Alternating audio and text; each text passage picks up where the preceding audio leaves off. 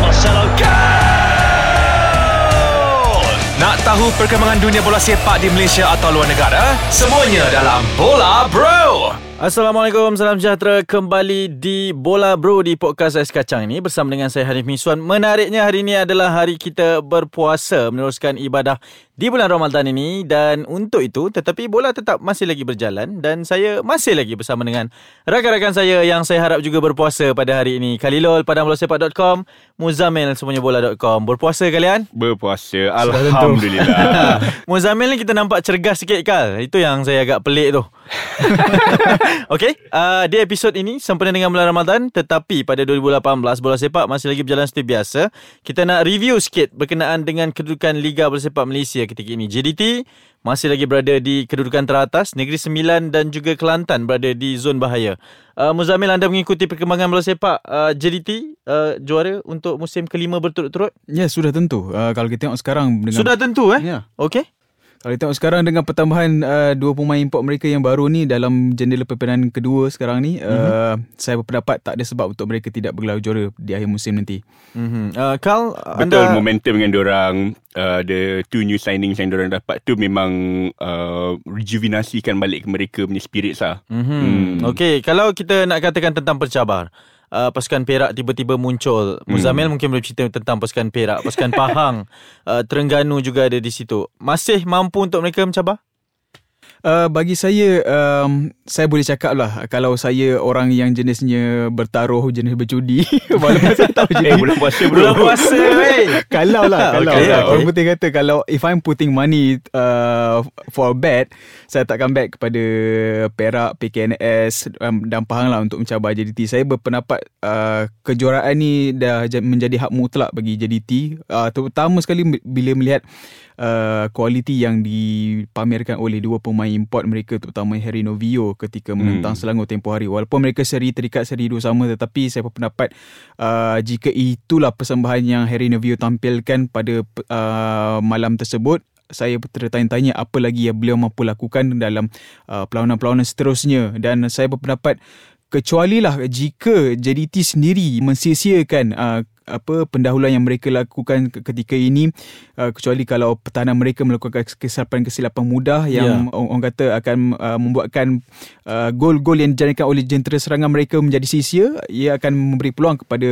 uh, pasukan seperti Perak Pahang dan PKNS saya tidak memberi harapan kepada Terengganu Okey, uh, PKNS anda memang sangat meminati Yes. uh, Datuk Kira Jogopal tentunya Betul. dengan Betul. falsafah yang kita juga pernah uh, interview beliau secara langsung Yeah. eh.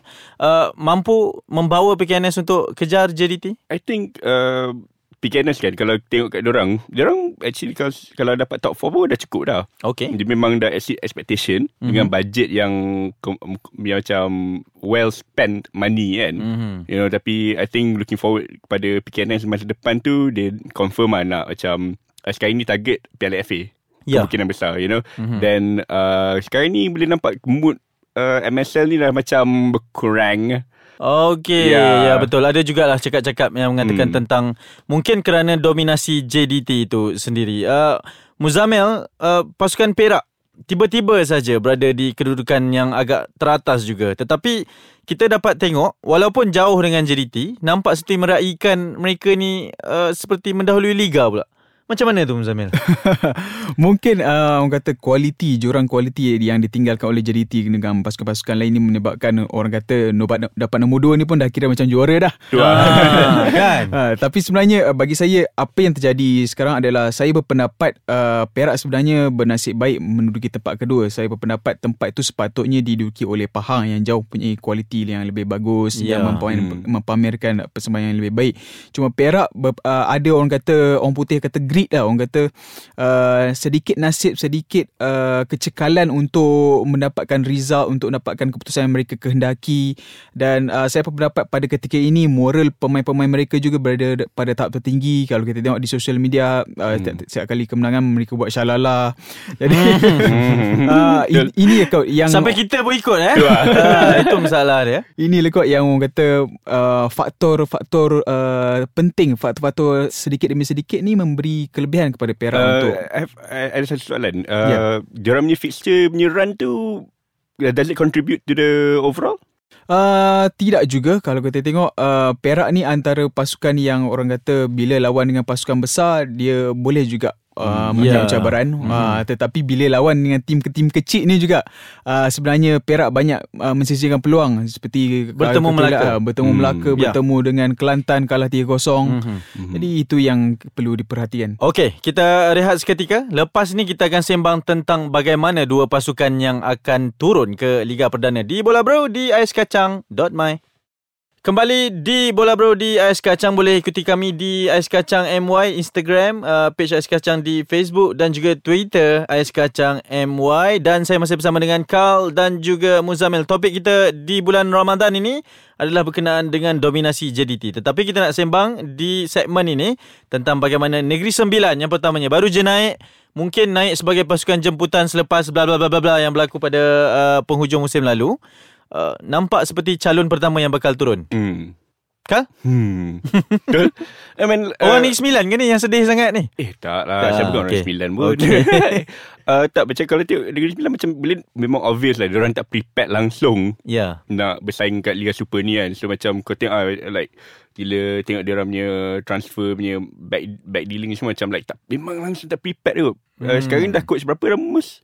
Coach yang ketiga dah ni. Ha, Coach kata kira dah. Memang tak ada plan langsung for long term kot. Bila- Like tiba-tiba dapat uh, macam uh, satu goal kan. Dapat masuk Liga Super. Macam take take advantage of it lah. Tapi nampak dia orang macam tak take advantage langsung. Ya, betul. Hmm. Muzamil?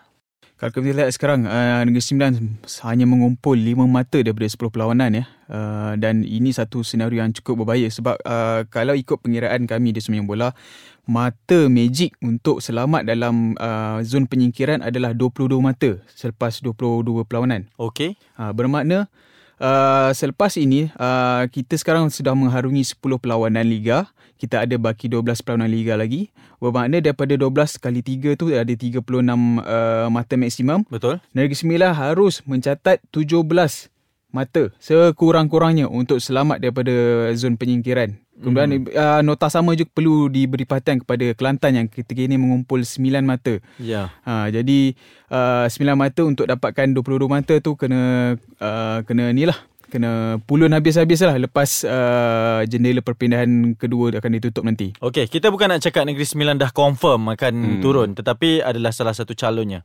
Calon satu lagi siapa yang kalau boleh saya nak tanyakan anda berdua. Di antara pasukan Kelantan, pasukan Melaka, pasukan Selangor pun berada di zon yang bahaya ini.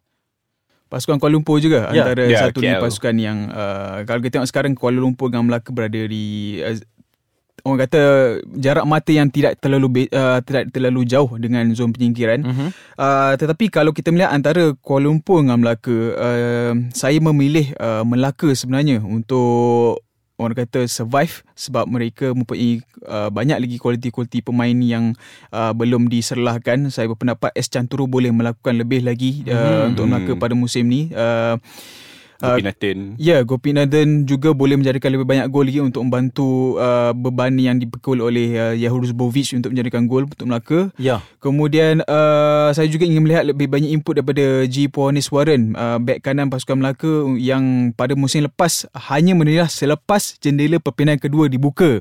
Jadi saya menanti apakah pada musim ini juga beliau mampu melakukan perkara yang sama. Ya. Dan kalau kita tengok Kuala Lumpur sekarang ni, uh, mereka hanya mengharapkan Guillermo de Paula. Ya, dan itu Hmm. Pun sekarang ni uh, ada jadi tak jadi je. Kuala Lumpur kan? Ya, uh, Kuala Lumpur memang ada salah, salah satu calon lah untuk menurut di apa relegatedkan kepada Liga kedua kan. Ya.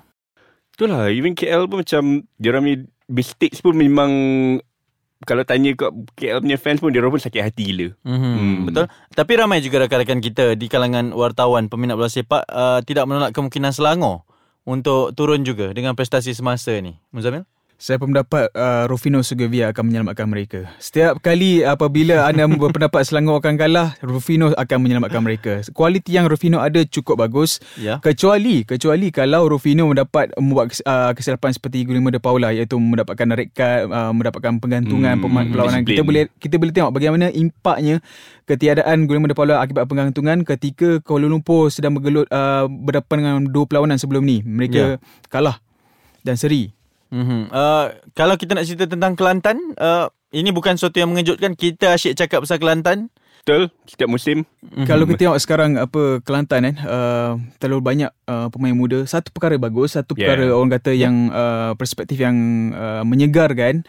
Tetapi untuk survive dalam Liga Super ni anda perlukan dua tiga pemain yang mm, orang kata membimbing Yeah. pemain-pemain muda Leadership ni. amongst Ah, the team mhm. lah kan Yeah. Tapi I nak tanya soalan lah Would Kelantan take it Macam dia macam kalau dia orang perform semua tu dengan pemain muda dia and then kalau dia dapat stay kat Liga Super ni Alhamdulillah. Tapi kalau dia dapat relegated would that be a good macam uh, rebuilding reset button untuk orang Ya, saya berpendapat uh, ia adalah satu perkara yang bagus juga sebab bila anda berada di bawah anda tak ada mana nak tuju selain daripada atas. hmm. Jadi saya berpendapat ini mungkin uh, saya tak berdoa supaya Kelantan Tak, di, tak, tak, di, tak. dijatuhkan ke Liga Premier tetapi jika ditakdirkan sebegitu saya berpendapat uh, tidak perlu sedih kerana di Liga Premier tu kita berjadikan contoh bagaimana Kedah Ya, bermula dengan rebuild Liga balik. Premier. Ha. Blazing in disguise. Hmm. Ya. Okey, baik. Terima kasih kedua-duanya. Kita akan uh, jumpa lagi. Jangan lupa untuk terus bersama dengan kami di perbincangan Liga Bola Sepak Malaysia.